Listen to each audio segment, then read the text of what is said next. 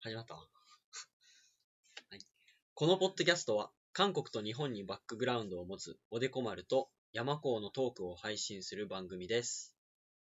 テーマは決まりつつありますが、主に舞台芸術をメインにして、まあいろんな情報などを雑談で伝える番組となっております。イェーイ。今日は、ね、なんかありますけど、これ何ですかこれは実はね、あの、バンショっていうのをね、万象。家で作ったんですよ。はい。あのホットワイン。フランス語で、ホットワイン。ホットワインね。うん。で、えあの、 まあ、一口飲んで いただきましたがい、ただどうですかなんか、 苦くね。いや、実はね、忘れられねえ。あの、果物間違えました、これは。何を入れたらまず、万象っていうのができるわけと、ワインとシナモンスティック、あの、レッドワインですね。レッドワインとシナモンスティック、で、果物、いろいろ、いろいろね。そうう、をん入れて、こう、なんか炒めるっていうことなんですけど、その果物をですね、あの、苦いやつがあって、これこのままじゃ食べれんなと思って晩酒にしたんですけど、晩酒が苦くなったってえぐいほど苦いよな、 これ。マジで。ももうなんか、う一回飲もう。薬やもんな、これ。 絶対風邪治るよね、これ飲みよあ、でもちょっと甘いかも。 え、2杯目飲んでみて。口に入った瞬間ちょっと甘いって、甘いかも。お なんか、う。甘い。甘いよな。あれ どういうことなんかバカになったかも。まあ、ということで、はい。えーフランスね、私たちのね、一つのつながりでもあります。キーワードだよね。フランスってういう。ん。で、今回は、まあ、初回ということもあって、うん。私たち、どういう、おでこ丸と山子、どういうことに影響を受けて、うん。まあ、どんなことを考えて生きているのか、うん。いやもう何かやってるのかというのをうん、喋っていきたいと思いうん。うまんす。。まずね、ね、今喋ってるのが誰なのかわからないと思うので、そうやね。じゃあ、山子からちょっと、短い自己紹介とい自う己か、紹介。はい。はい。えっ、と、僕が山高と言います。えっ、と、大阪生まれで、今、京都の大学にいるんですけど、えっ、と、この後取り上げる、えっ、と、フランス人の作品を見て、あのーフランスに勉強しに行こうと留学してました。普段は演劇サークルで、おでこ丸とも同じ演劇サークルで出会いました。はい、まあ、こんな感じかな。はい。どうぞ。で、僕は、 おでこ丸です。おでこ丸は芸名で、あ出身は韓国です。韓国で23年生きて、兵期を終えて、ああ、平気ね。兵期を終えて、日本に留学してきました。で、あの、山子くんと同じく演劇サークルで演劇をやりつつ、ね、その、2018年のフランスのうん作家さんの作品そうねも一緒に見て、まあ、そこからですね、私たちがいろいろやってみようといううん気持ちになったのは、うんうん、おそらくそこからだと思うんですそけうどや、ね。まあ今日はね、主にそういう話、自分たちのバックグラウンドの話をうんしていきたいと思うので、うんうんそうですね、ここら辺はちょっと山子くんにはい。説明してもらいたいと思います。はーい。えーっと、まあ僕たち京都に住んでるんですけど、京都に毎年秋ぐらいに京都エクスペリメントという京都国際舞台芸術祭っていう、えーっと、国内外の舞台芸術アーティストを呼んで公演をするっていう、えーなんやろ、結構インターナショナルなフェスティバルやと日本で2、3個しかないうちの一つで、それに2018年、えー参加していた、えージゼル・ヴィエンヌというフランス人のダンス、えー振り付け家の作品を、まあ、一緒にたまたま見たときに、それですごい衝撃を受けて、そこからちょっと、で、なんかやってる演劇の方向性をが変わったよね。そうですうね。んのきっかけになったかも。うんで、そのジゼル・ビエンヌさんの作品についてなんですけど、えっ、と、クラウドっていう作品で、うん意味は、そうやね。た大衆とかそ、そういう意味かな。こ混んでるみたいな。そう。そういう意味や。うん。で、何がすごい何がすごいとかも言っちゃっていいなんか、ただスローで、めっちゃスローで動き続ける。で、たまに止まったりするみたいな感じなんやけど、なんか、めちゃくちゃゆっくり動いてて、ほんまに時間が、自分も、なんやろ、現実の時間がゆっくりになったんちゃうかなって勘違いするぐらい、すごく作り込まれてて。ね、なんか、すごいエネルギーを受けてて。そうですねう。んその、多分作品の中で、まず音楽が流れて、ある、あの役者さんというかダンサーさんが舞台を横切るんですよね。スローモーションというか。うんそのゆっくりと横切る形で始まって、うん。そうやった。で、それが、どんどん他の、あの、ブローカーさんたちがいっぱい出てきて、うん。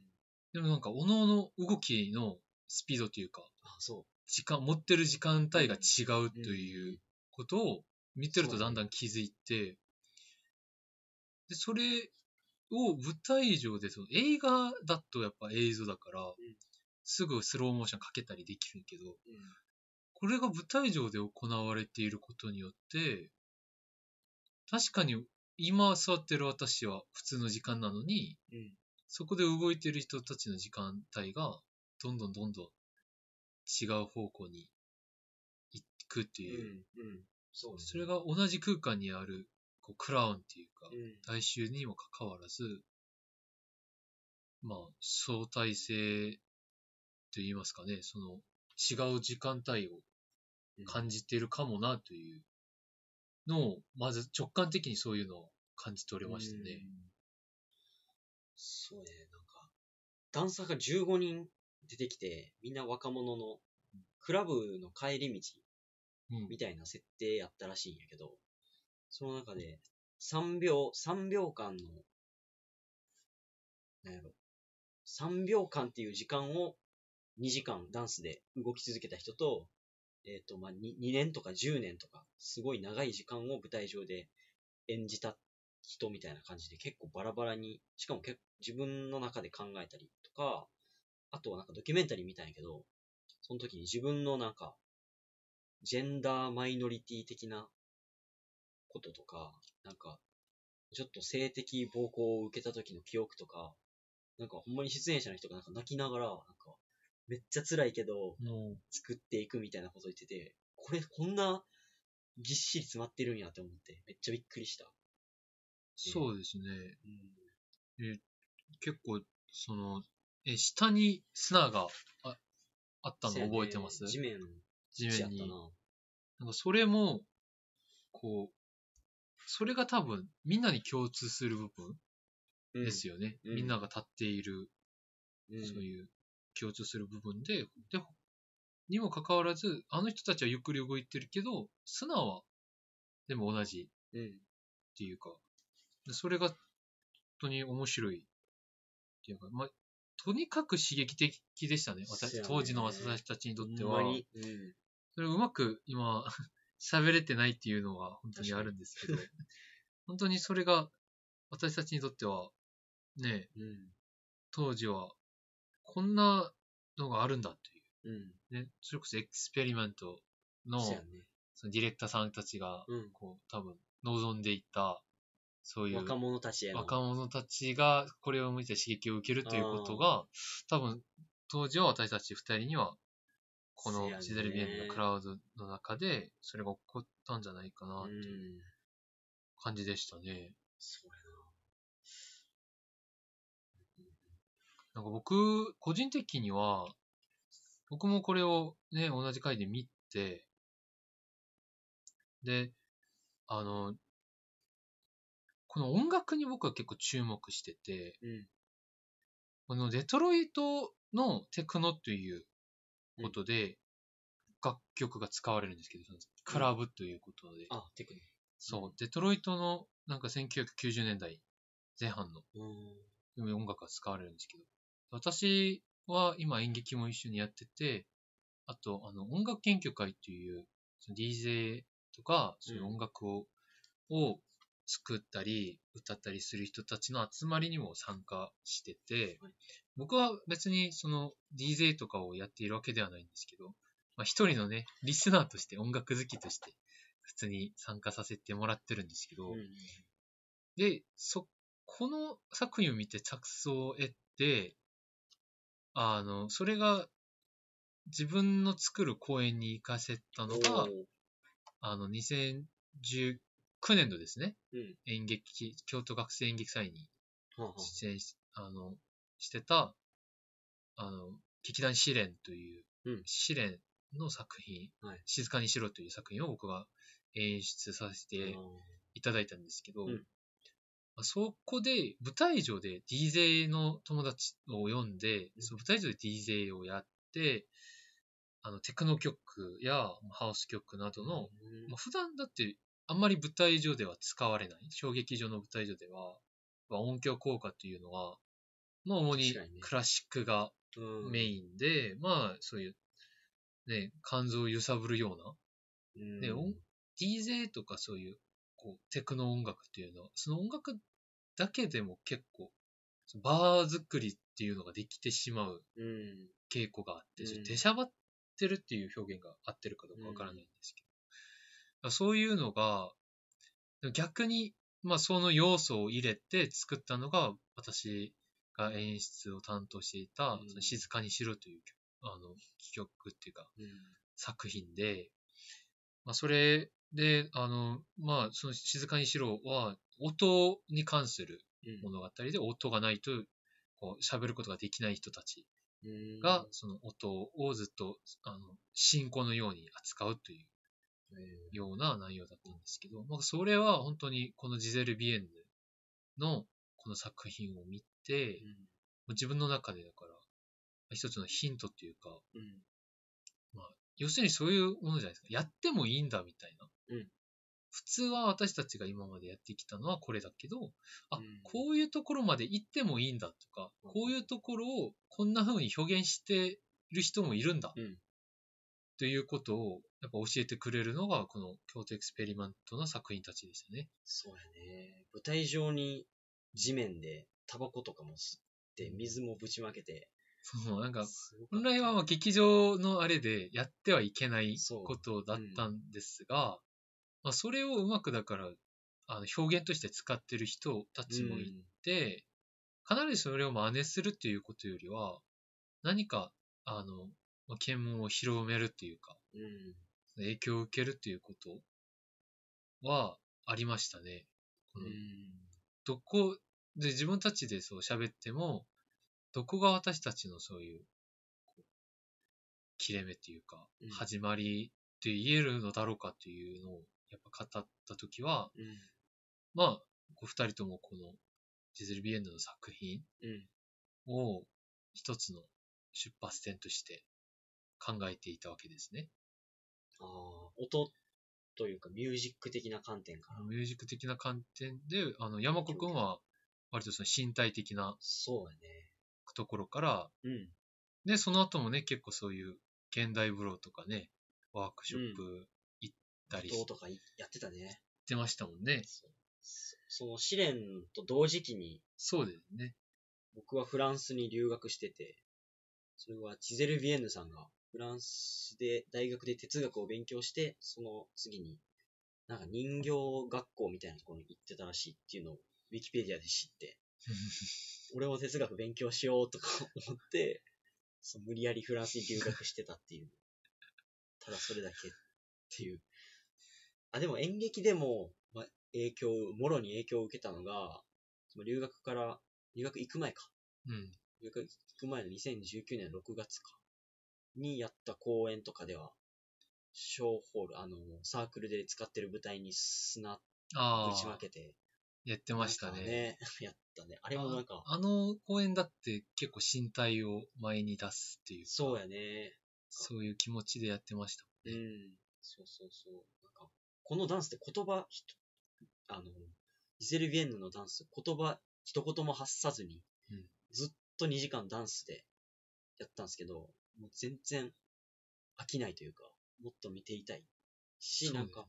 言葉を発さないから、なんやろうって言って見てしまうみたいな。そうそうそう。っていうので、なんやろ。いや、言葉よりも身体の方が演劇って、なんやろ、魅力というか、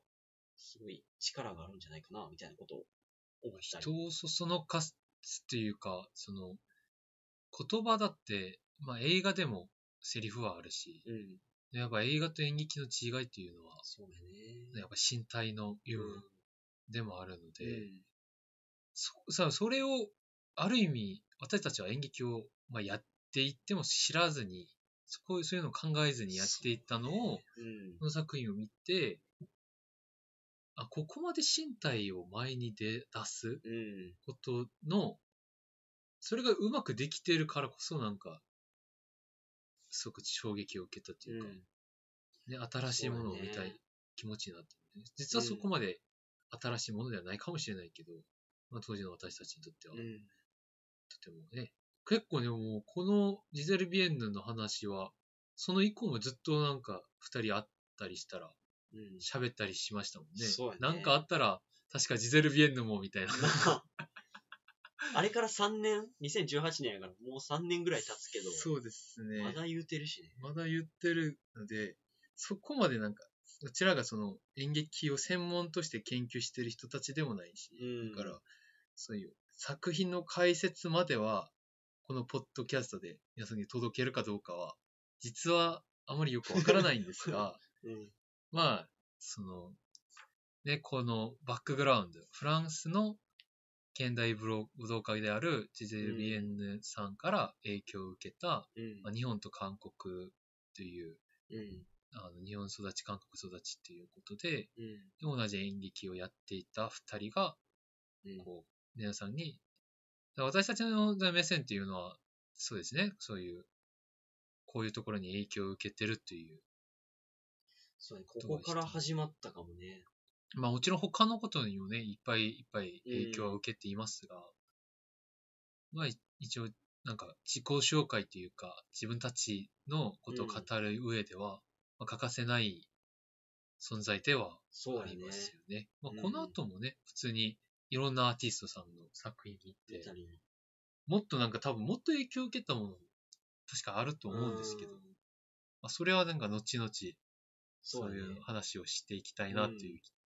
感じですかね。初回にはふさわしいんじゃないなんか、うん初回、だからこれしかないですよね、だって。確かに。他にない、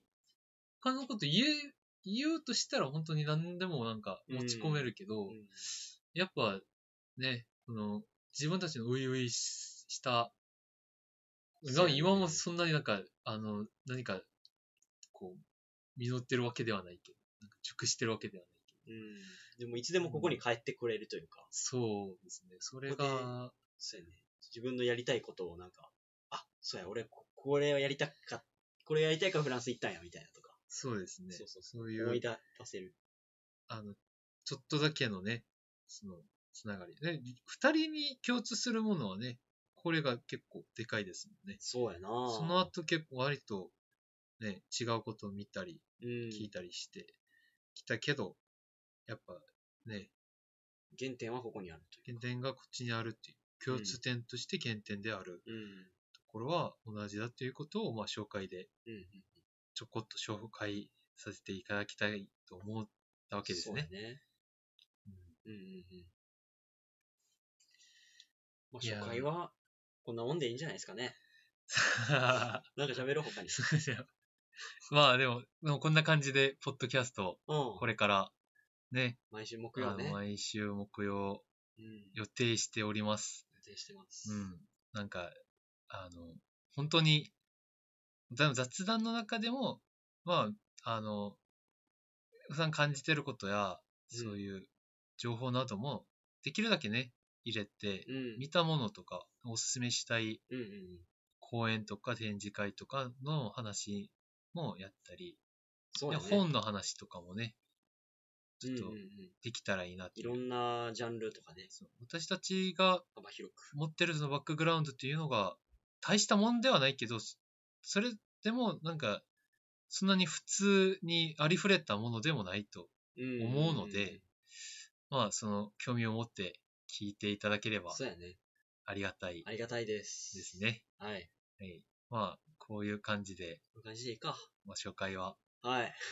では、まあ、次回、来週も来週もお楽しみに。よろしくお願いしおます。願いします。